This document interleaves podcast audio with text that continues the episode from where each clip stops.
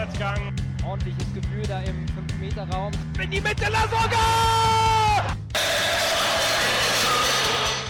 Louis Holtbein! Der HSV führt! Ja, hallo liebe Zuhörerinnen und Zuhörer. Wir vom Volksparkgeflüster melden uns schon wieder bei euch mit Folge 38 und hier sind wieder Anki. Und Fiete? Und Nando? Und Lasse. Ja, der Bürger ist heute leider nicht am Start. Der muss zu einem Coaching-Lehrgang. Ähm, ja, wir sind gespannt, was er dabei für unseren Podcast mitnehmen kann.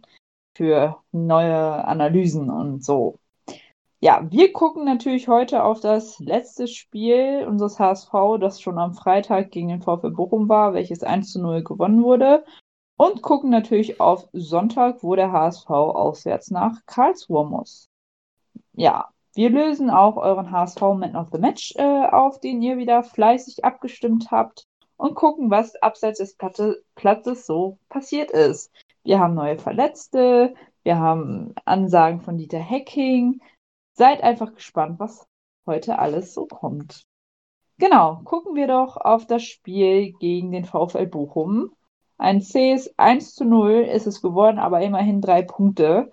Ähm, die Startelf war identisch wie im Pokal. Ja, Christoph, Christoph Moritz? Christian Mhm. Moritz?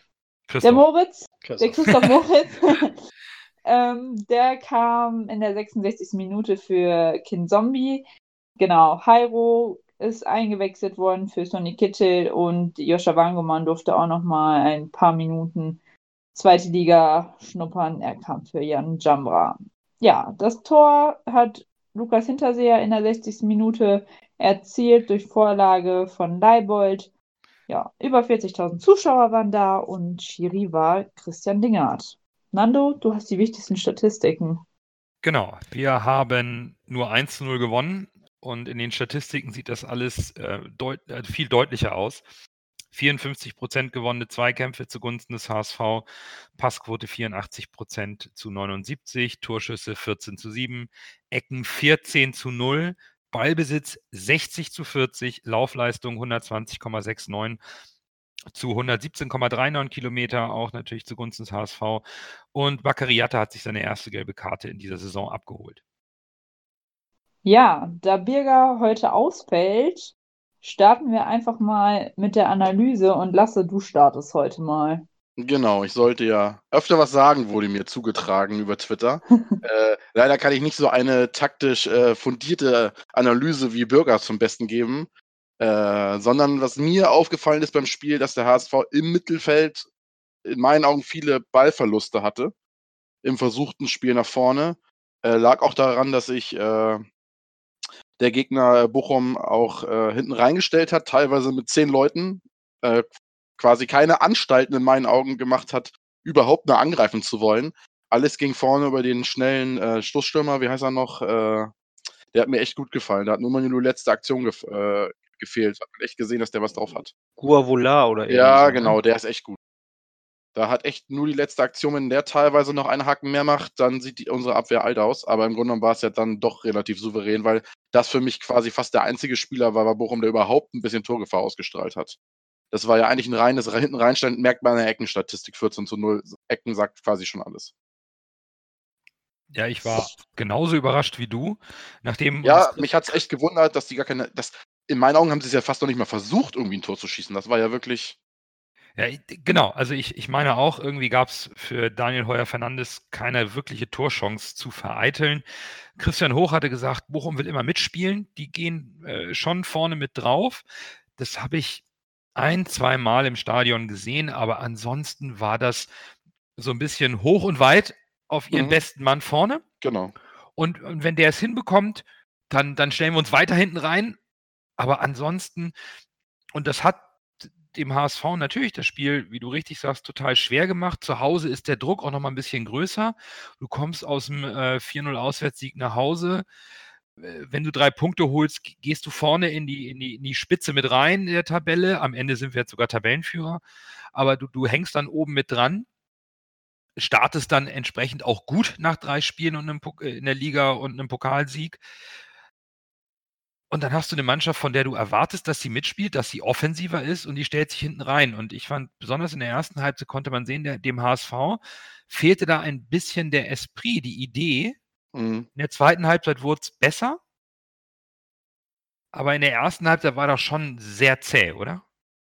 Ja, ich fand es auch. Also ich habe jetzt nicht alles gucken können, weil auf der Zugfahrt von Köln nach Hamburg war das Internet nicht immer so super über Sky Go. Aber das, was ich gesehen habe, kann ich so bestätigen. Bist du durch Niedersachsen gefahren? Ja, stimmt. Ja, Osnabrück und so. Also, Deut Deutschland langt. Deutschland Ja. Internet. Ja. genau, aber die, die, das Wichtigste habe ich gesehen. Also da war der Empfang gerade gut, als das Tor fiel. Ja, aber was ich so gesehen habe und auch hinterher in der Zusammenfassung, hat mir einfach auch so ein bisschen die Bewegung im Spiel gefehlt. Also, wie du schon gesagt hattest, es fehlten so wenig der Esprit, die Idee. Und ja, zum Glück hat es ja dann irgendwie doch funktioniert, dass äh, Gideon Jung im, irgendwie im Strafraum lag und sich keiner mehr um ihn gekümmert hat und alle nur noch, äh, bitte, alle haben nur noch auf Jung geachtet und nicht, was Hinterseher, Jatta und Leibold da machen. Perfektes Ähm, Ablenkungsmanöver. Alles ja, so das war so so geplant. Ich sag es euch. Nee, und deswegen, also dann hat Hinterseher den ja auch wunderbar da verwandelt. Also das muss, so muss ein Stürmer das machen. Und ja, dann haben wir es, glaube ich, auch bis auf die eine letzte Aktion da, äh, die in der Nachspielzeit noch war, souverän verteidigt. Zu 1-0. Weil von Bochum ja wirklich nicht viel kam. Also ich habe gedacht, ja wir fast- spielen wir wenigstens mal ein bisschen Wir mehr mussten mit. es ja fast gar nicht verteidigen. Nee, Also ich hatte auch eher den Eindruck, ähm, nach dem 1 zu 0 und als äh, Hacking dann Kittel rausgenommen hat, Jatta nach links gestellt hat, hatten wir sogar mehr Platz. Da wurde es dann plötzlich etwas schneller im Spiel nach vorn, etwas zielstrebiger. Äh, was, was Hinterseher da gemacht hat, war, war toll. Also das Ding so reinzumachen, herrlich. Dieser Pass äh, von Leibold in den Rücken und dann bumm, das Ding ganz trocken. Also äh, ganz, ganz große Klasse. Da hat er schon mal gezeigt, warum man ihn geholt hat. Nicht nur, dass er vorne den Ball gut halten kann und gut technisch mitspielen kann, aber eben, dass er die Qualität auch hat, diese Dinger im Strafraum wirklich trocken reinzufeuern. Herrlich. Aber ich bin da auch ein bisschen bei Dieter Hecking, der gesagt hat, aus dem Spiel äh, würde ich jetzt so rein analytisch, hat er ja gesagt, mehr Negatives als Positives nehmen. Ob das jetzt daran lag, dass man einen langen Pokalfight hatte, ob es an äh, diversen Berichterstattungen liegt, die vielleicht dann doch ein bisschen Einfluss haben, das sei mal dahingestellt. Richtig gut war es nicht. Das Einzige, was ich positiv gesehen habe, ist, die Mannschaft bleibt, auch wenn es länger dauert, ruhig. Sie versucht, ihre Taktik weiterzuspielen. Sie wird nicht hektisch, sie fängt nicht an, lange Bälle zu schlagen. Sie versuchen, die Taktik des Trainers, die Vorgaben weiterhin spielerisch umzusetzen. Das finde ich sehr positiv zu diesem frühen Zeitpunkt der Saison, dass da in den Köpfen schon drin ist, dass man ruhig bleiben soll, dass man konzentriert nach vorne spielt und nicht anfängt, irgendwelche verrückten Dinge zu machen. Ja, das sehe ich auch so. Also das war das große Plus. Wir sind die ganze Zeit ruhig geblieben, äh, während äh, Bochum zunehmend so ein bisschen nervöser wurde. Das merkte man. Äh, du sprachst an, dass wir nach dem 1 zu 0 mehr, äh, äh, mehr zielstrebiger aufs Tor gegangen sind. Das ist klar. Äh, Bochum musste dann ja endlich mal was machen. Vorher waren die mit dem Unentschieden eigentlich recht zufrieden. Das war, ähm, hatte man die ganze Zeit so den Eindruck, also deren äh, Gedanke war, wenn wir hier ein Unentschieden schaffen, ist alles in Ordnung, dann ist das okay. Äh, als wir dann führten, lagen sie dann zurück und da mussten sie dann eben was machen und das liegt uns dann ja eher. Dann hatten wir mehr Platz und äh, da kamen dann auch mehr Chancen zu. Aber wir hatten zu Anfang auch gute Chancen, das muss man auch sehen. Oftmals aber äh, ja, Kittel einen schönen Kopfball, nur eben Meter neben's Tor oder, äh, der Pass, der der geht zu weit nach vorne, zu weit nach hinten oder so. Äh, 'n Pass in 'n freien Raum und der Mitspieler läuft nicht. Das verbuche ich alles mal so unter dem Punkt, die kennen sich noch nicht gut genug. Die wissen noch nicht Mhm, mhm. was der andere macht. Und das ist, äh, 'n großes Manko gewesen vorne.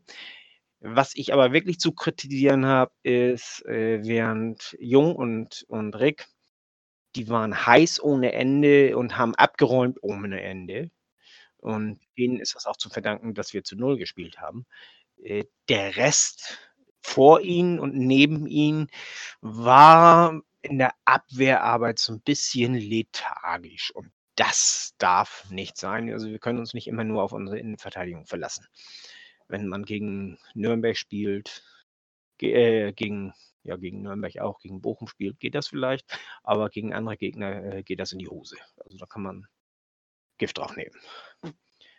Was mir auch aufgefallen ist, äh, nach zehn Minuten oder so, die meisten werden das noch in Erinnerung haben, da hatte äh, Bochum eine sehr gute Chance durch äh, äh Jean Voulard, der äh, die äh, Begrick ja abgeräumt hat, wo er sich da voll dazwischen geschmissen hat. Und, Ja, und das war richtig gut.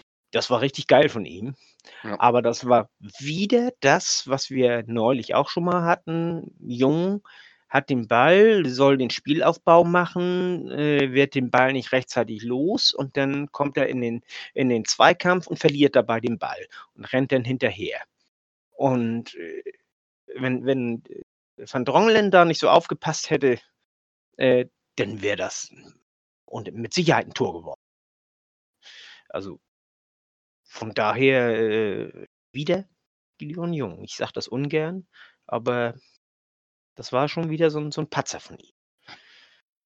Denn äh, was mir auch aufgefallen ist, die ersten zehn Minuten gab das sehr viele Nicklichkeiten von Bochum.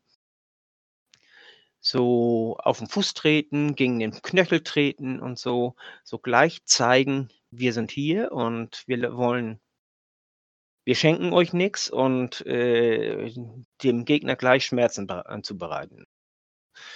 Das, ich meine, letztendlich, äh, ich kenne das vom Spiel auch, macht man so, aber Ja, wenn man spielerisch unterlegen ist, ist es natürlich ein legitimes Mittel, ne? ja, eben. Härte. Ja, so, so, so ganz legitim ist es nicht, aber, aber okay, wird gemacht. Ja. Ne? Denn was noch? Ach ja, der Jordi Osetutu oder was, über den wir letztes Mal gesprochen haben mit Christian.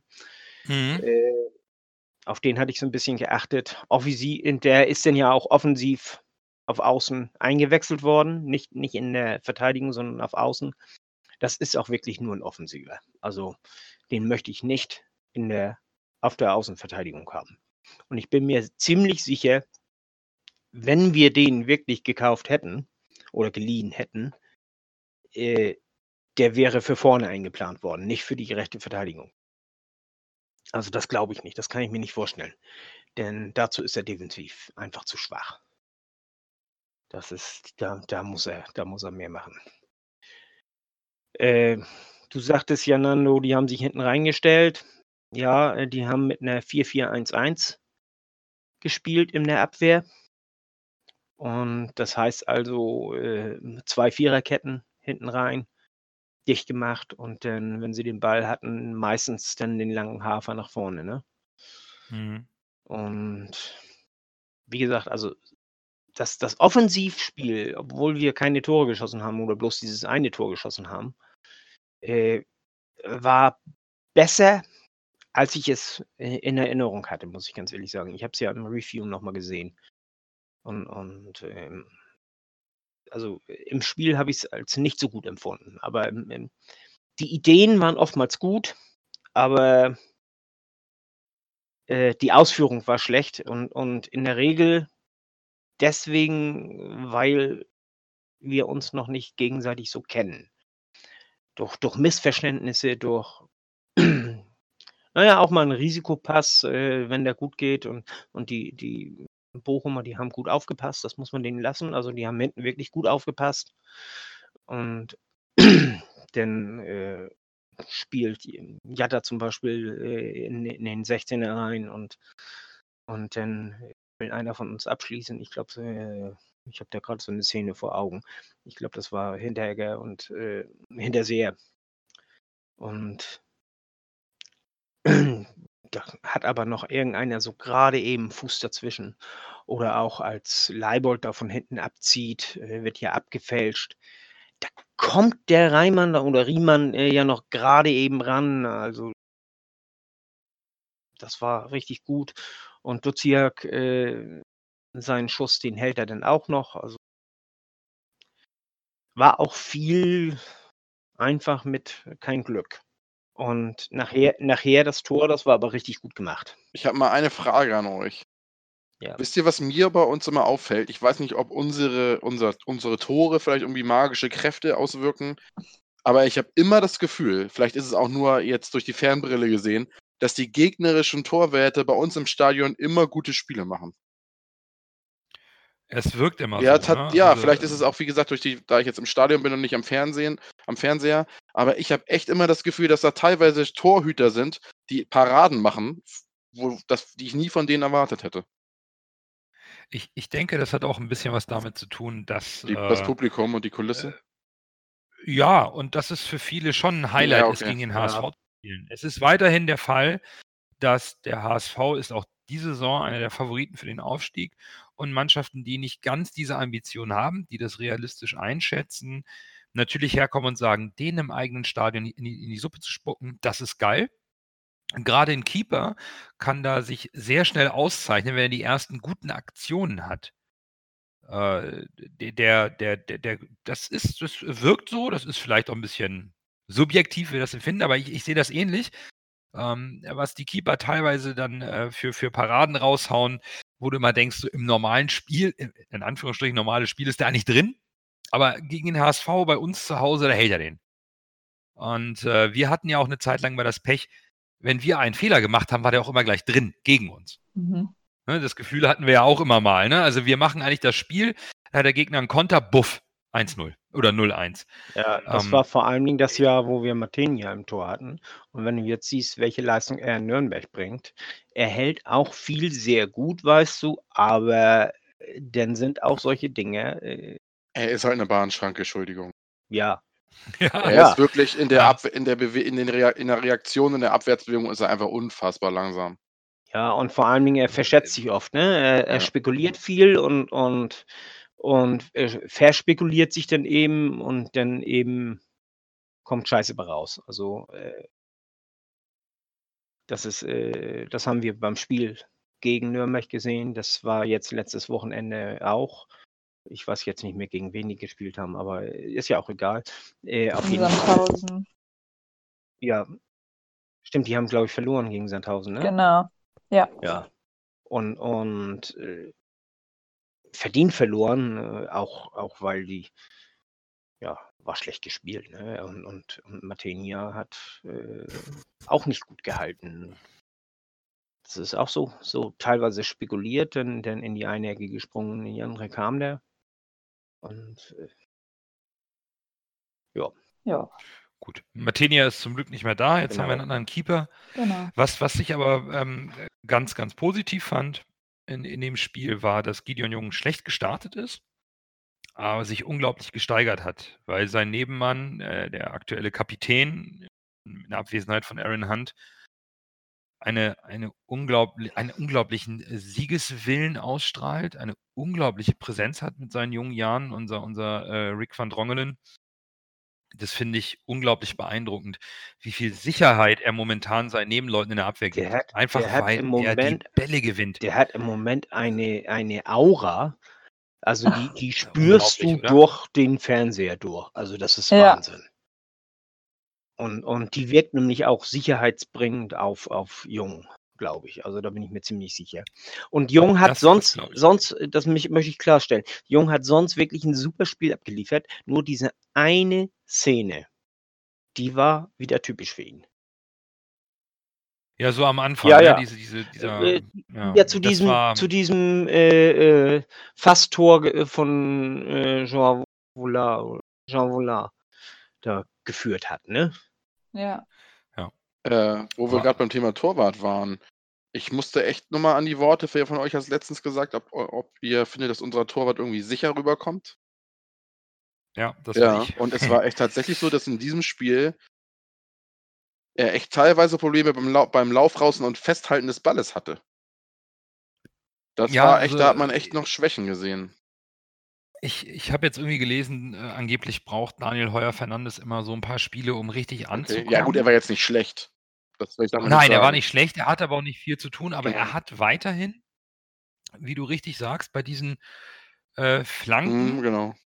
die ein oder andere Unsicherheit. Also entweder ja haut er den Ball mal mit der, mit der Genau. Faust raus, genau, oder er fängt ihn auch und kassiert sich einen, einen, einen Stürmerfoul, damit er einen Freistoß Mhm. bekommt.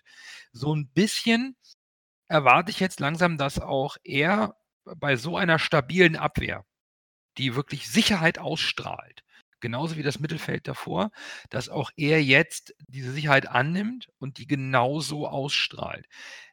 Er kommuniziert viel, ja, das konnte man sehen. Er ist auch absolut anerkannt, aber auch seine Leistung muss jetzt stimmen. Er muss Sicherheit ausstrahlen, damit auch das Vertrauen da ist, wenn er mal eine Parade rausholen muss, dass die dann auch wirklich funktioniert. Oder bei einem hohen Ball. Gerade am Ende, du führst knapp, da werden die Bälle lang reingeschlagen. Da musst du dich darauf verlassen können, dass dein Keeper diese Bälle im Griff hat. Wahnsinn, dass wir das. Und momentan, ja, momentan bin ich auch noch unschlüssig. Und wir sollten auch nicht wie im, in der letzten Saison den Fehler machen, zu sagen, solange die Ergebnisse stimmen, ist ja alles fein. Und das tut Hacking glücklicherweise nicht, sondern er sagt, wir müssen weiter arbeiten. Hier sind noch zu viele Fehler, die mir nicht gefallen. Und ich finde das gut. Ich befürworte das sehr. Der sagt nicht, ein 1-0 reicht doch, sondern er sagt, äh, ja, die drei Punkte nehmen wir. Super wichtig, aber wir müssen besser werden. Das, das passt noch nicht. Und Fita hat vollkommen recht. Das ist eine komplett neue Mannschaft, die muss sich einspielen. Aber da, da ist, ich finde schon, dass da ein gewisser Konkurrenzdruck ist, weil du kannst dir nicht zu viel Zeit lassen, um dich einzuspielen, weil sonst kommt äh, Druck aus der zweiten Reihe und eventuell kostet dich das dann deinen Stammplatz. Aber was ist das Genau. denn für ein Satz? Wie geht der denn? Der geht ja runter wie Öl in der Abwehr, die Sicherheit ausstrahlt. Das Ja, ist ist, ja- schön, oder? Wie lange haben wir das nicht mehr gehabt? Ich denke da an, an Ja, Kleber-Reiszeiten vor- zurück, was das immer für Ja. ein Gezitter war, wenn die Abwehr den Ball hatte. Ja, und momentan ist es halt Nee, nicht so. absolut und das nicht. ist ja erstmal. Und, und dabei geht uns aber auch nicht die Spielkultur nach vorne Nee, flöten. stimmt. Und wenn dann vielleicht noch, Das, äh, gut, Everton hat sich jetzt erstmal erledigt, aber wenn dann, ich habe jetzt an Everton gedacht, wenn der vielleicht irgendwann mal zurückkommt und wir noch jemanden haben, der dann das Spiel noch eröffnen kann aus der Abwehr raus, äh, kann es eigentlich fast nur noch besser werden. es kann auch, äh, es muss auch besser werden. Das möchte ich mal ganz klar so betonen. Aus meiner Sicht muss es noch besser werden. Es wird auch besser werden. Aber es ist bereits gut, Mhm. was wir machen. Es ist bereits gut. Ich Es sind finde auch, aber noch Sachen da, die wir abstellen müssen. ja, ich finde auch, wir sind nicht, auf einem guten Weg, ne? Ich fand vieles nicht gut, muss ich ganz ehrlich sagen. Also vorne hast du recht, äh, da müssen wir, äh, also da, da hängt vieles mit, damit zusammen, dass wir uns noch nicht so kennen. Aber hinten in der Abwehr, bis auf die äh, äh, hier Innenverteidigung und, und also den Torwart nehme ich da mal raus aus der Kritik, äh, bis auf die Innenverteidigung war der Rest der Abwehr lethargisch. Und äh, gegen andere Mannschaften geht das schief. Das möchte ich ganz klipp und klar sagen. Und was das Aufbauspiel anbelangt, äh, da war eindeutig zu wenig Bewegung. Äh, die da, äh, also normal, äh, man lernt das ja immer so schön, man soll Dreiecke bilden und so. Ja, äh, wir hatten nicht nur keine zwei Anspieloptionen, sondern viele hatten überhaupt keine Anspieloption, mussten dann ganz nach hinten zurückspielen. Und äh, das kann nicht angehen. Also da muss man sich freilaufen. Und, Mhm. und äh, das, das geht nicht. Also da, äh, da war nicht genug äh, Bewegung drin. Wenn dann die Reihe, wenn dann, äh, äh, wenn die den Ball dann hatten, dann kam so langsam so ein bisschen Bewegung auf und, und dann haben wir uns auch Chancen er, erhaben. Aber zu wenig äh, Bewegung äh, ohne Ball.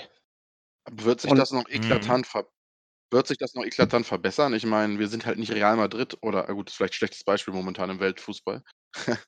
wir sind Also halt ich- nicht äh, äh, Borussia sind nicht- Dortmund oder nicht Paris VfL Saint-Germain, Nicht genau. oder- VfL Osnabrück oder was wolltest du sagen? Na, ich wollte sagen, damit, dass äh, ich glaube, in der zweiten Liga wird es da für jeden, Geg für jeden jede Mannschaft schwer, wenn sich der Gegner quasi über 80 Minuten, 85 Minuten mit 10 Leuten hinten reinstellt. Also da musst du überhaupt erstmal durchkommen. Und äh, klar haben wir gute Spieler, aber der spielerische Unterschied zwischen der Mannschaft, die wir bespielen und uns, ist jetzt nicht so eklatant höher auf unserer Seite, dass wir die jetzt trotz 10-Mann-Mauer quasi hinten äh, schwindlig spielen. Also so das Spiel, wie es jetzt war, da werden wir mindestens noch von den restlichen, wie viele Heimspiele sind es noch? 14 äh, Heimspielen oder 16 wird es mindestens noch, ich sag mal, neun bis zehn Mal so ein Spiel geben.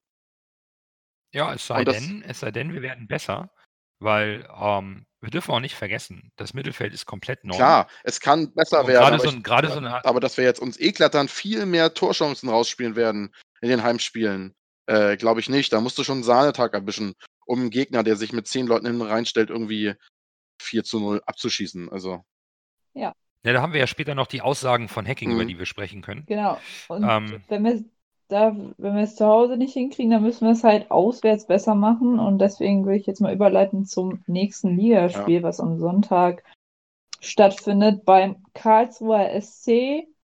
Ja, sind aus der dritten Liga aufgestiegen, haben aktuell zwei Siege aus drei Spielen. In Wiesbaden haben sie gewonnen, in, äh, zu Hause gegen Dresden äh, mit 4 zu 2 gewonnen. Ja, im Pokal haben sie auch Hannover 96 rausgekickt und jetzt haben sie die erste Niederlage in Kiel einstecken müssen. Ja, jeder kann sich, glaube ich, noch an das Relegationsspiel von vor ein paar Jahren erinnern, ähm, wie das da abgegangen ist. Ich hoffe, dass wir diesmal ein normales Ligaspiel erleben werden. Und Nein. ähm, ich glaube nicht. bin sehr gespannt. Ja, Also ich kann es überhaupt offen. einschätzen. Ich, ich, ich kann es auch nicht einschätzen. Zum einen, Oliver Kreuzer ist der Sportchef. Kennen wir ja. Hatten wir auch schon mal bei uns. Dann werden die Karlsruher sicherlich äh, auch nicht vergessen Nee. haben, dass der Freistoß äh, von Marcelo Diaz uns in die Verlängerung gerettet hat. Ja. Äh, nichtsdestotrotz, es ist ein Aufsteiger. Ist schwer einzuschätzen, sind super gestartet. Wirklich super gestartet. Überraschend gut gestartet. Ja, ich möchte Ähm, noch mal auf meinen Tabellentipp hinweisen. Ja, ich weiß, ich weiß. Ähm, es, ist, es ist wieder so ein Spiel, ähm, äh, wo äh, gerade Dieter Hecking gefragt ist. Er muss genau einschätzen können, was macht Karlsruhe als Aufsteiger zu Hause. Auch äh, bedingt vielleicht ein bisschen durch die Historie im Hinterkopf. Kommen die, wollen die richtig Gas geben? Sprich, bekommen wir Platz? Oder werden auch die uns nur mit dem Konter ärgern wollen und stellen sich hinten rein? Glaube ich nicht. die Herausforderung, die Dieter Hecking momentan hat, die äh, ist nicht beneidenswert. Der, der muss schon äh, wirklich ganz, ganz genau mit seinem Scouting-Team, mit seinen Analytikern gucken und, und äh, so ein bisschen in die Zukunft sehen, was machen die da. Wir werden spielen wie immer und das, was angeboten wird, das nutzen wir hoffentlich weiterhin aus. Ich gehe davon aus, dass wir das Spiel wieder gut gestalten werden auswärts, ähnlich wie in Nürnberg. Beim Ergebnis, gut, da kommen wir später zu, aber äh, es ist, äh, das wissen wir alle, die Zweitliga ist nicht zu unterschätzen. Auch ein Aufsteiger ist unangenehm zu bespielen. Aber wir sind gut drauf, wir sind der Tabellenführer. Das ist einfach mal Fakt. Wir sind der Tabellenführer, wir stehen auf Platz 1. Wir werden gejagt und wir müssen die Position verteidigen, aktuell. So ist es. Ähm, äh, der KSC wird sich hinten reinstellen und wird versuchen zu kontern. Da bin ich mir ziemlich sicher.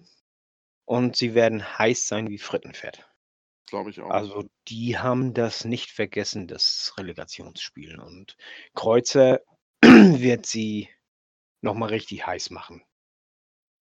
Und also da kannst Gift drauf nehmen. Also der, ja, die Fans sind auch der- berühmt berüchtigt. Die werden da ein Feuerwerk abbrennen. die Fans werden ein Feuerwerk abbrennen. Also der, der ganze Verein, der wird äh, sich äh, ganz gezielt, äh, die wollen dieses Spiel gewinnen. Unbedingt. Unbedingt. Und äh, deswegen, also das wird, das wird sehr schwer. Aber, will ich auch ganz ehrlich sagen, ist trotzdem machbar. Ne? Denn wie, wie Nando sagt, wir sind der HSV. Wir haben ein gutes Selbstbewusstsein. Wir lassen uns nicht aus der Ruhe bringen. Wenn uns jemand ans Knie pissen will, äh, lassen wir uns davon auch nicht aus der Ruhe bringen. Wenn jemand die Blutgrätsche ausfährt, dann hüpfen wir einmal hoch, lassen uns aber nicht aus der Ruhe bringen. Und so wird es nämlich auch weitergehen. Und äh, ich hoffe einfach nur, dass wir einen guten Schiedsrichter kriegen, würde ich ganz ehrlich sagen. Und damit meine ich nicht Manu Gräfe, sondern äh, einfach einen, der, einen der Das würde ich aber feiern. der, äh, der gut ist, äh, denn äh, wenn ich so an Dinger denke, äh, das war nicht sein bestes Spiel, das er gespielt hat. Das ist, also, äh, was, ich, ich kann verstehen, dass, dass hier äh, Dutt sauer war auf ihn. Äh, andersrum hat er hat Bochum auch von einigen Fehlentscheidungen profitiert. Also der hat, hat viele Fehler gemacht, muss man ganz klipp und klar sagen. Keine, keine großen, keine entscheidenden, viele Fehler gemacht. Und äh, da möchte ich noch kurz auf die, auf die gelbe Karte von Dutt zu sprechen kommen. Die hat er wahrscheinlich zurecht bekommen. Denn Dingert hat sich das die ganze Zeit, äh, das Gelaber, äh, relativ cool angehört.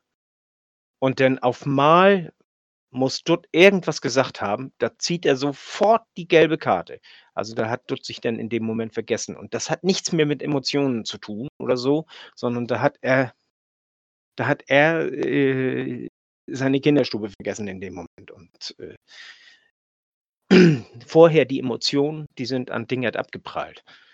Da hat er sich, äh, konnte so richtig, äh, da war so halbwegs am, am Durchschalten, bis, bis ein, irgendein ein Wort, irgendein Begriff oder was gefallen ist, der ihn getriggert hat und äh, er dann sofort die gelbe Karte zog. Also ich vermute mal, Dutt hat die auch verdient. Das, auch wenn ich nicht weiß, was er gesagt hat. Prinzipiell ist mir der Schiedsrichter bei dem Spiel äh, egal. Ich versuche mich gerade als äh, bekennender, großer Kritiker äh, der Schiedsrichter einfach mal davon zu lösen. Und ähm, momentan gehe ich davon aus, dass der HSV gut eingestellt ist, auf dem richtigen Weg ist, auch mit der neuen Truppe. Und die Herausforderung ähm, Spiel für Spiel seriös angeht. Dafür macht mir Dieter Hecking momentan auch einen ganz exzellenten Eindruck auf mich, dass er das alles richtig einordnet. Ich, ich glaube, dass der KSC nach vorne spielen wird und sich nicht hinten reinstellt, sondern Gas geben wird und versuchen wird, schnell in Einführung zu gehen. Wir werden dann nächste Woche sicherlich äh, den, äh, uns gegenseitig mal Pi sagen, wer dann recht hatte, Fiete. Aber äh, ich, ich erwarte einen sehr angriffslustigen KSC zu Hause, der Vollgas geben wird. Und ich glaube, das spielen uns in die Karten. Unsere Abwehr steht.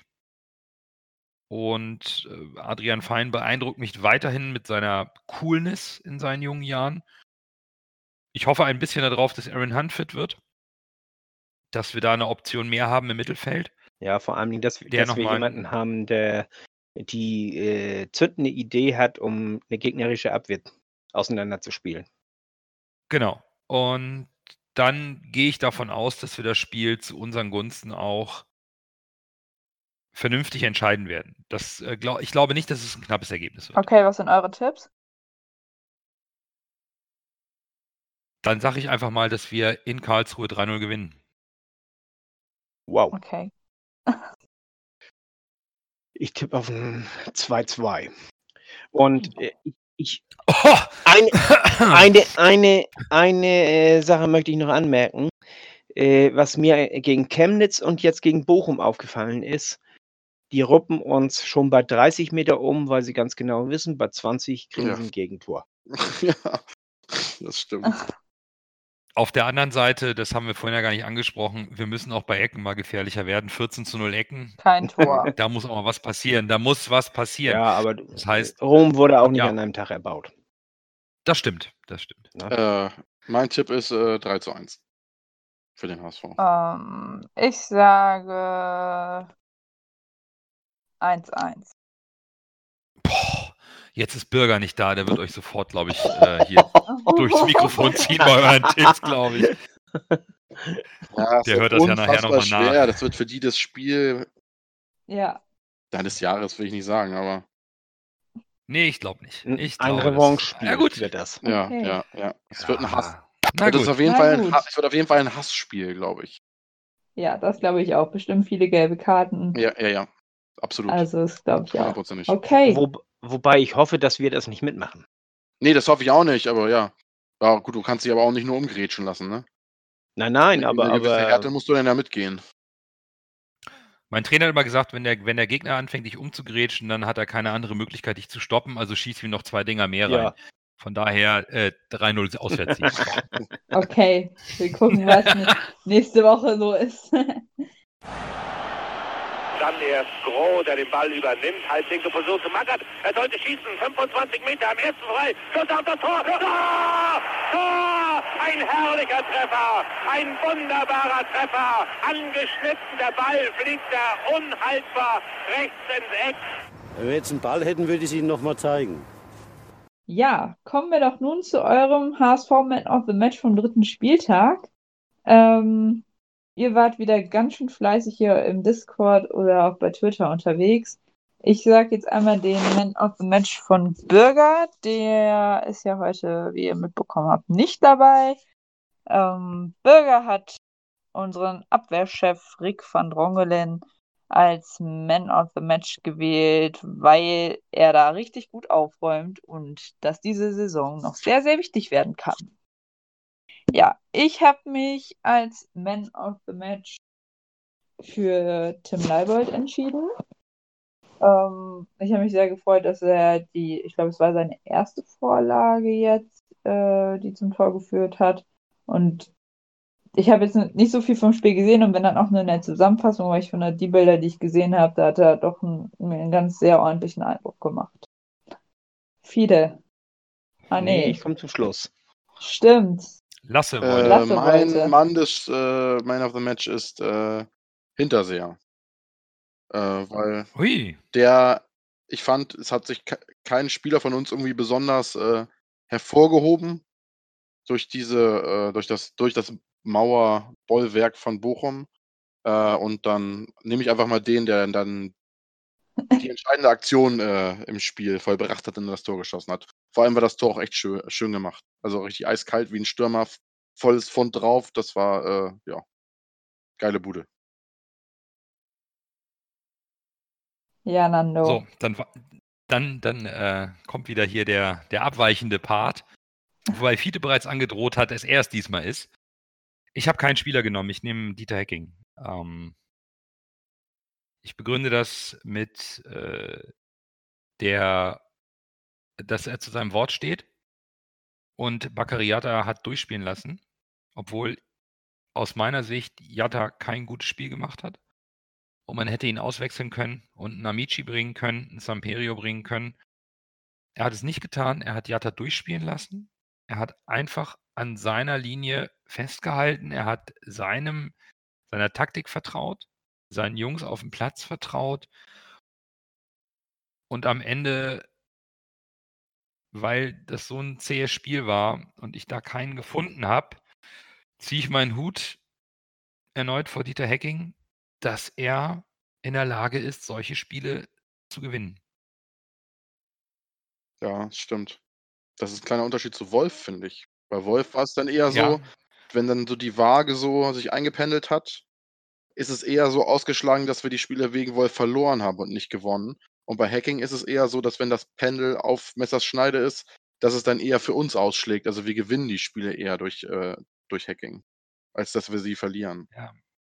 Ich, ich finde momentan einfach seine, seine Art, wie er, wie er sich präsentiert, wie er sich hinstellt, seine Ansagen, sein Coaching, richtig gut. Und bei so einem Spiel und auch eben, weil er Jatta einfach nicht rausgenommen hat, sondern gesagt hat, ich, wir lassen den Jungen nicht fallen und lässt ihn auch mal beim schlechten Spiel draußen, wo jeder verstanden hätte, dass er ihn runternimmt, weil Jatta war Mhm. nicht gut, dass er einfach sagt, nee, das, ich mache den Scheiß nicht mit. Der Junge spielt durch. Ja, Das hat mich einfach irgendwo auch emotional ein bisschen berührt. Da bin ich jetzt vielleicht noch nicht ganz objektiv. Aber am Ende habe ich mir nach dem Spiel gesagt, danke Dieter, geil. Einfach geil, dass du den Jungen hast draufgelassen und nicht zur Halbzeit rausnimmst, weil er nicht gut drauf war, sondern hast ihn draufgelassen, hast ihm das Vertrauen ausgesprochen, hast den Worten, die du gesagt hast, auch wirklich Taten folgen lassen und ein klares Signal gesendet. Und deswegen geht meine, mein Man of the Match an Dieter Ich könnte mir vorstellen, dass er ihn gegen Karlsruhe vielleicht mal raus und Amici bringt, äh, um ihn mal aus der Schusslinie zu nehmen. Aber vielleicht, Mag vielleicht sein, aber in dem Spiel ja, ja, vielleicht gießt du damit aber auch noch mehr Öl ins Feuer, dass dann die Medien Kann- sagen, siehste, ach, jetzt nimmt er ihn doch raus, weil, weil der HSV Schiss Ja. hat.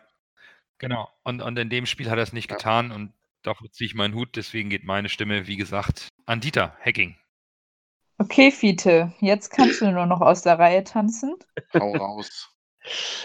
Also, äh, Rick van Drongelen, äh, van Drongelen, also Rick, er hätte das äh, durchaus durch seine Rettungstat da in der zehnten Minute verdient gehabt. Das gebe ich ganz ehrlich zu. Tim Leibold, sensationelle äh, Vorlage, die Hinterseher wirklich sensationell verwandelt hat. Hacking äh, kann man auch durchaus der Meinung sein, dass er das äh, gecoacht hat, hat er nämlich auch. Und vor allen Dingen hat er es geschafft, der Mannschaft Ruhe einzuimpfen. Das muss man ganz klipp und klar sagen. Also wir, wir sind lange nicht so nervös, weil, weil die Mannschaft auf ihn vertraut. Die vertrauen ihm, das merkt man ihnen an. Und dadurch sind sie ruhig, dadurch bleiben sie ruhig, egal was passiert. Aber ich habe einen anderen. Ich habe Duziak genommen. Und zwar weil ich es enorm fand, wie er vorne wie hinten eigentlich der Einzige war, der immer in Bewegung war. Ja, Also der hat, stimmt. der hat sich, äh, das ist mir beim Review erst richtig aufgefallen, das fällt einem im Spiel so sonst so gar nicht so auf unbedingt. Aber im Review ist mir das äh, aufgefallen. Der, der hat sich immer bewegt, der ist äh, derjenige gewesen, der am ehesten anspielbereit sein wollte. Und äh, der ist vorne auch gewesen, der hat in der, ich weiß nicht, nach einer halben Stunde war das, glaube ich, als Leibold äh, draufgezogen hat, den, den äh, Riemann noch gerade pariert hat, hat er ja nochmal draufgehauen. Den Riemann dann leider auch gehalten hat, aber äh, schon allein, dass er da stand und, und äh, diesen Schuss sich genommen hat, zeigt, äh, dass er vorne gut war und hinten hat er äh, nämlich auch gut ausgeholfen und, und war immer in Bewegung, so ziemlich der Einzige, der die ganze Zeit in Bewegung war. Und äh, das finde ich klasse. Also deswegen kriegt er für mir den Man of the Match. So ein richtiger Box-to-Box-Spieler, ne? Genau. Okay, Nando. Stark. Dann löst doch mal auf, wen unsere Zuhörerinnen und Zuhörer als ihren Man of the Match gewertet haben. Das ist ganz witzig. Wir haben ja jetzt hier alle unterschiedliche Spieler genommen. Und ähm, ich nehme mal vorweg, einer von uns hat auch den Zuschauer Man of the Match getroffen. Auf Platz 3 mit, mit acht Punkten Adrian Fein. Der scheint einfach bei allen äh, Zuhörern und entsprechend äh, Zuschauern auch des Spiels immer einen guten Eindruck zu hinterlassen, hat allerdings nur acht Punkte gesammelt. Auf Platz 2 Hinterseher mit 24 Punkten. Durch das Tor sicherlich auch äh, hat er sich die Punkte geholt und auf Platz 1, und da ziehe ich jetzt meinen meinen Hut vorm Coach, der heute nicht da ist, äh, tatsächlich Rick mit 27 Punkten als Man of the Match gewählt von unseren Zuhörern und Zuhörern. Und Rick hat sich jetzt auch in der Gesamtwertung auf Platz 2 geschoben und jagt Adrian Fein. Auf Platz 3 ist äh, aktuell immer noch Sonny Kittel. Von daher votet fleißig weiter, haut immer raus nach jedem Spiel. Ähm, das hier ähm, könnte sich sehr interessant entwickeln. So, es sind noch ein paar andere Verfolger. Ein Hinterseher hat, obwohl er erst ein äh, Saisontor in der Liga geschossen hat, schon ordentlich Punkte gesammelt. Auch äh, Gideon Jung hat äh, 34 Punkte schon auf dem Konto. Also da, da ist noch einiges möglich im Laufe der Saison. Aber diese, diese Woche Rick van Drongelen, Ja. unser aktueller Kapitän auf Warte erstmal ab, bis Amici dann den Hattrick gegen Karls, gegen KSC Ja. schießt.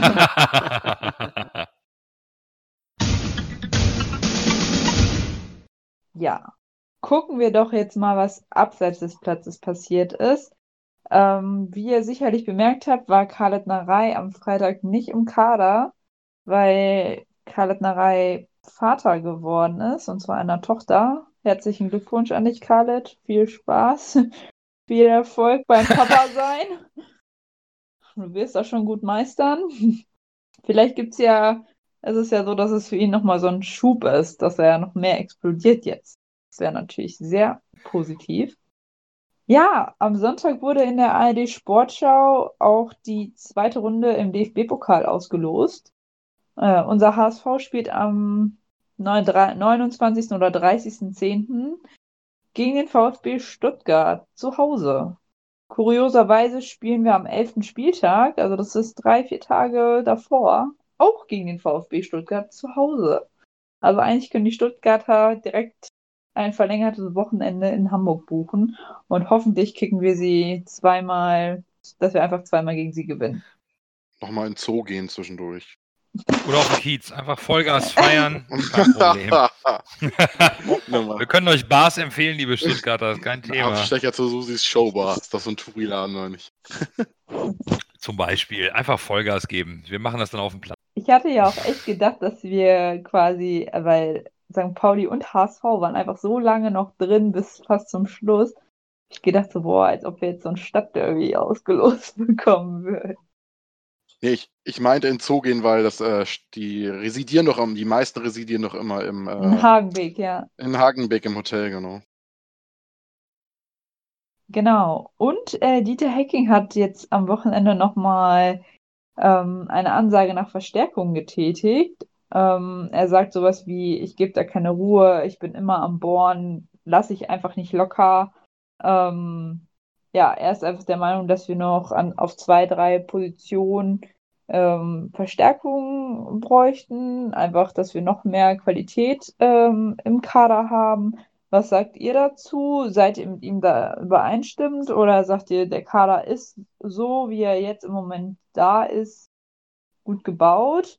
Weil jetzt haben wir ja auch noch Abgänge. Also Ito soll, hat sich wohl auf dem Weg nach Belgien gemacht, hat da schon den Medizincheck äh, Medizincheck ähm, gemacht und ähm, ja, Sakai ist nach Japan gewechselt.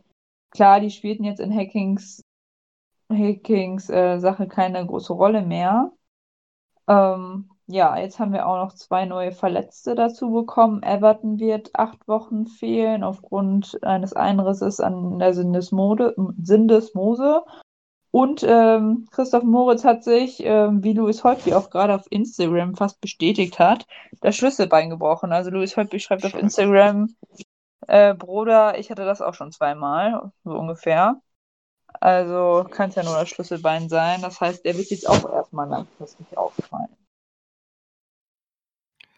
Ja, also, ich, ich finde die. Ja, Fiete, bitte. Ja. Also, äh, so wie der Kader ist, jetzt im Moment, äh, ist er gar nicht schlecht. Nur äh, zwei Sachen sind da. Was ist, wenn Tim Leibold sich verletzt? Dann haben wir ein Problem. Wagnermann. Ja, äh, Wagnermann ist für die rechte Seite vorgesehen. Das merkt man immer wieder äh, im Training, im Trainingslager. Und äh, der spielt eigentlich gar nicht links. Und links hat äh, Hacking eigentlich äh, immer mhm. mal durchrotiert äh, und äh, da findet er nicht so richtig die Lösung. Und das zweite ist äh, Bobby Wood ist ein Totalausfall. Äh, Bobby hat erstens in den Spielen, wo er hätte treffen können, hat er nicht getroffen. Das zweite ist, äh, wir spielen gegen tiefstehende Gegner und da ist er genau die falsche Art von Stürmer. Und meiner Ansicht nach hilft er einfach nur, wir müssen ihn abgeben und da muss ein Ersatz, ein hochwertiger Ersatz her. Denn wenn Hinteregger mal irgendwas passiert, haben wir sonst ein Problem. Und das, das, ich sage immer Hinteregger, ne? Scheiße, ey. Ja. vorhin auch. Ist, äh, ich ich habe vorhin in Sind beides Österreicher. Den, ja, aber ja, passt schon. Hansi, Hansi, einfach Hansi.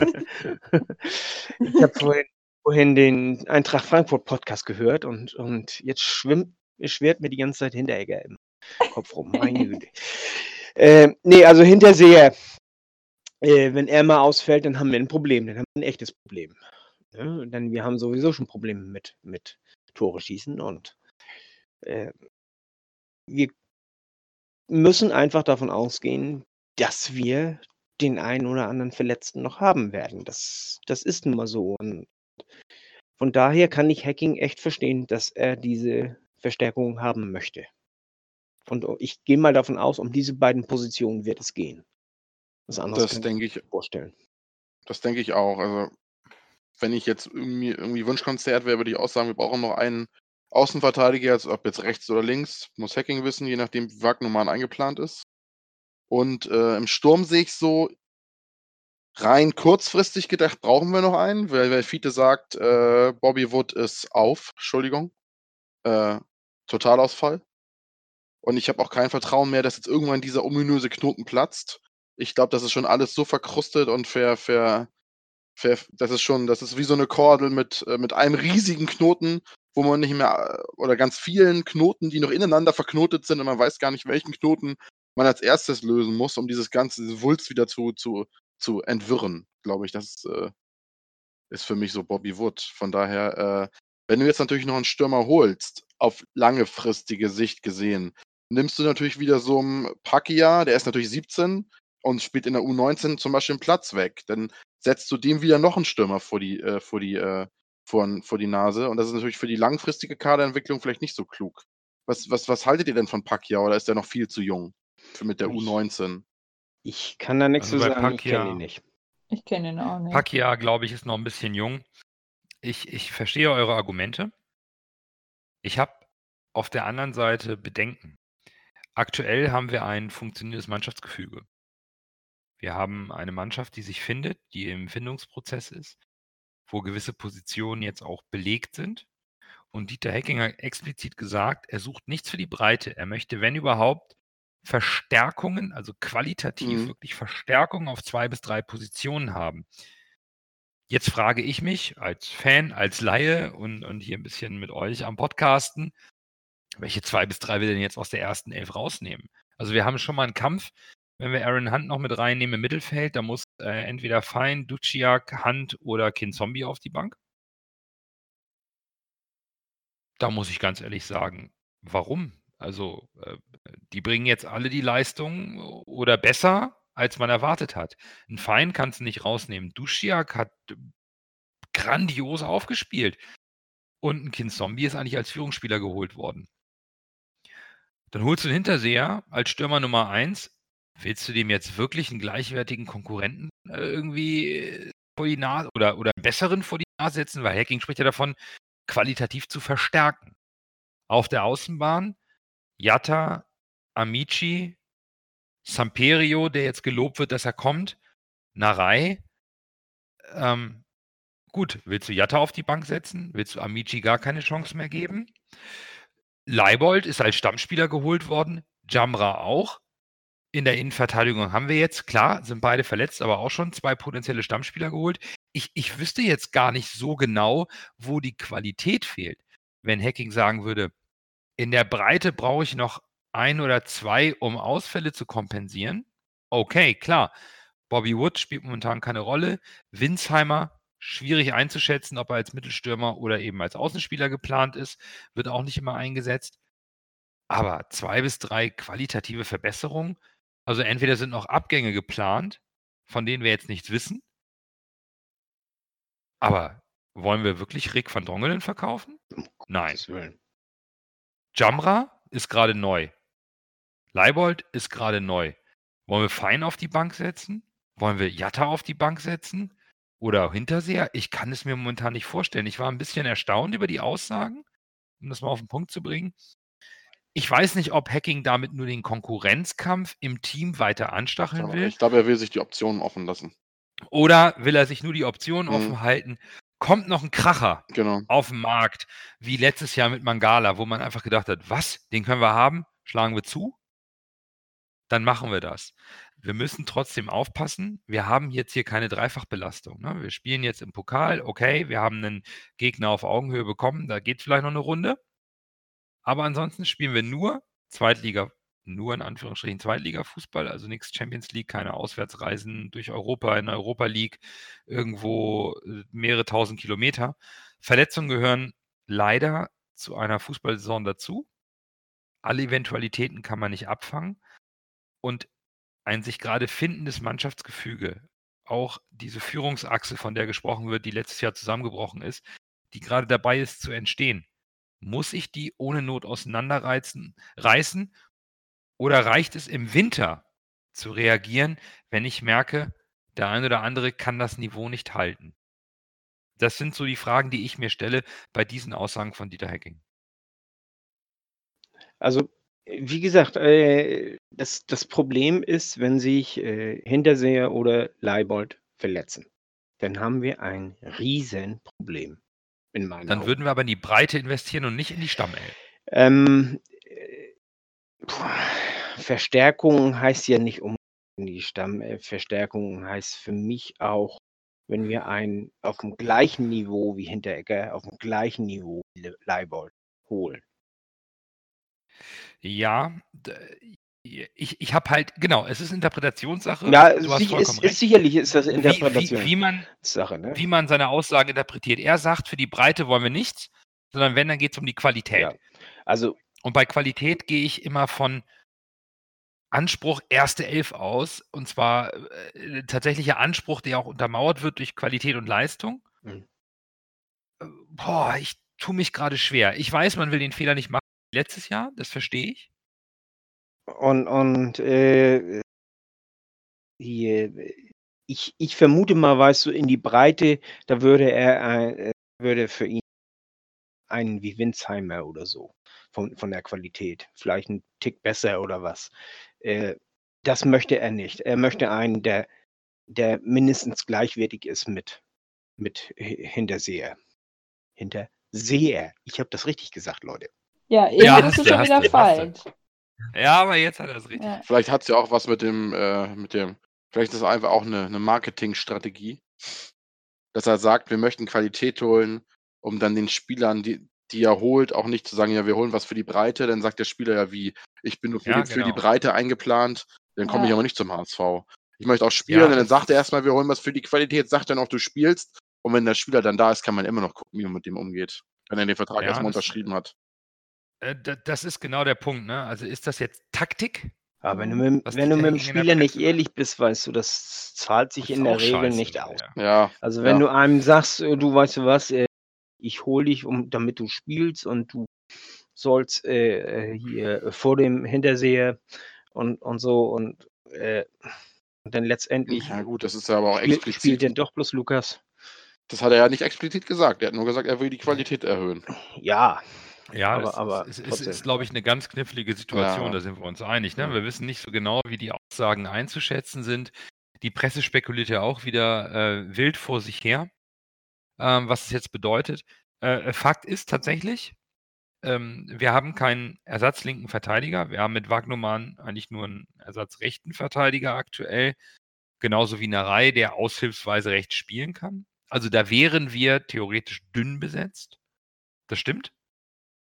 Und ja, äh, wenn man sich den Kader anschaut und mal Bobby Wood ausklammert, so ein richtiger qualitativer Ersatz für Lukas Hinterseher, den haben wir auch nicht. Das stimmt. Wenn der sich, und das wollen wir nicht, und wir klopfen alle auf Holz mehrmals, wenn der sich schlimm verletzt, fehlt uns unser Zielspieler, der qualitativ wirklich ganz hervorragend in die Mannschaft passt. Äh, Ich, ich bin mir nicht sicher, vielleicht möchte Hacking auch nur von vornherein auch auf seine Chefs Druck aufbauen, dass man im, im, im, im Zweifelsfall schnell reagieren kann und doch Geld locker macht, wenn sich was ergibt. Ist eine Aussage, Hacking ist lange im Geschäft, der weiß ganz genau, was er sagt.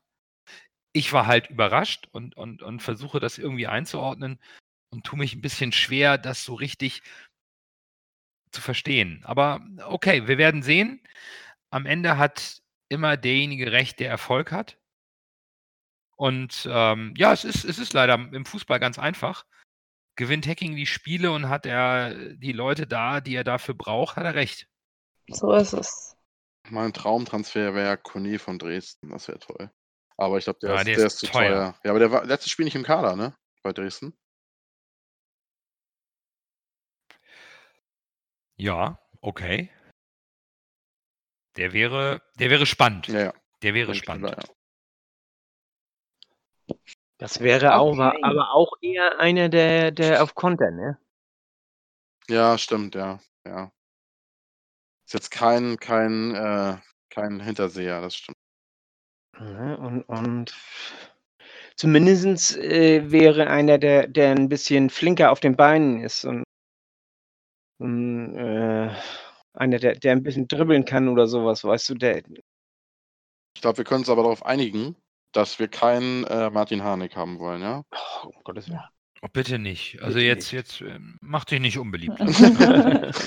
ja, das dran. Hab dich echt gern, ne? Aber, aber jetzt, jetzt ist Schluss. Also, Genau. also, also Martin Harnik, weiß ich nicht, und auch hier der Michael Lang äh, von Gladbach. Mm. Nee, also Und ich glaube auch nicht, dass, dass die äh, wirklich im Gespräch sind. Also äh, zumindest der Lang, dass der wirklich im Gespräch ist. Bei Harnik kann ich es mir ehrlich gesagt noch vorstellen. Ja, bei Dass Hane kann ich, mir- könnte ich es mir. Harnik könnte ich mir vorstellen, dass er geliehen wird oder so ein Scheiß. Ja, ja. aber, aber lang glaube ich nicht, äh, will ich ganz ehrlich sagen. Das, das, äh, Das Transferfenster ist ja noch zwei Wochen knapp geöffnet bis zum zu 1.9., glaube ich. Zwei, zweiter. 2.9., der Montag ist es, genau. Gucken wir mal, was Jonas Bold uns da noch aus seiner Tasche zaubert. Hoffentlich kein Martin Lang und kein Martin Harnik. Und Aber nachher steht er auf dem Feld und schießt uns dann gegen Hannover zum Sieg, der Harnik. Ja, Ich, jetzt, ich, jetzt. ich sehe das alles kommen. Oh je, je, je. ja, dann jubel ich Oh. trotzdem. Dann Okay. jubel ich Ja, natürlich, Ja, ich auch. natürlich. Da bin ich Ja. ganz egoistisch und sobald er das Trikot mit der Raute anhat, ja, ist er Hamburger, ist er HSVer und dann unterstütze ich ihn bis zum geht nicht mehr. Keine Frage. Keine Frage. Ich würde mich Genau. aber trotzdem eher über einen anderen stimmen. wir gucken mal, was noch passiert. Wir können ja nächste Woche da wieder drüber reden, ob sich was getan hat. Ähm, genau, dann würde ich sagen, kommen wir doch zum Ende des Podcasts von heute. Ja, wir danken euch fürs Zuhören. Wir danken euch für über mittlerweile 300 Follower auf Twitter. Ähm, das ist schon ein äh, erster großer Erfolg. Es sind ja Wahlen für den Vorstand der DFL gewesen heute. Und Bernd Hoffmann hatte sich ja zweimal zur Wahl gestellt, einmal für den zweiten und einmal für den dritten Stellvertreter. Und ist beide Male nicht gewählt worden. Das ist relativ aktuell. Einmal hat er gegen, Von Kiel äh, hat er verloren. gegen den von Kiel und gegen Oke Göttlich, ne? Genau. Genau. Ja, genau. Und er Also bewirbt, sich, bewirbt sich noch für den Aufsichtsrat. Ach ja, stimmt. Und äh, der wird morgen allerdings erst gewählt. Wollen wir hoffen, dass er zumindest da reinkommt. Ansonsten kann er sich voll und ganz auf sein Amt beim HSV konzentrieren. Ja, wie Ja. gesagt, wir haben, Obwohl es schön wäre, wir hätten da Ja. einen Fuß in der Tür, ne? Netzwerkmäßig und so. Das wäre nicht, nicht verkehrt gewesen. genau. Aber wir danken euch wirklich für mittlerweile über 300 Follower auf Twitter, dass ihr uns so fleißig unterstützt und supportet und auf allen Kanälen wie Discord, Twitter, Facebook, Instagram aktiv seid. Ähm, es macht einfach so wahnsinnig viel Spaß mit euch, ähm, mit so einer tollen Community zusammenzuarbeiten. Ja, falls ihr noch nicht genug von uns habt, ähm, Lasse und Nando haben ja gestern mit den Jungs von Volkspark Watch eine sehr, sehr interessante Folge aufgenommen zu den Geschehnissen rund um Baccariata. Also hört auf jeden Fall mal rein. Die Jungs von Volkspark Watch sind echt klasse. Ihr natürlich auch. Und ja, wir freuen uns bis zum nächsten Mal nach dem Karlsruhe-Spiel euch wieder zu hören und bis dahin nur der HSV. Nur der Nur der Nur HSV. der HSV.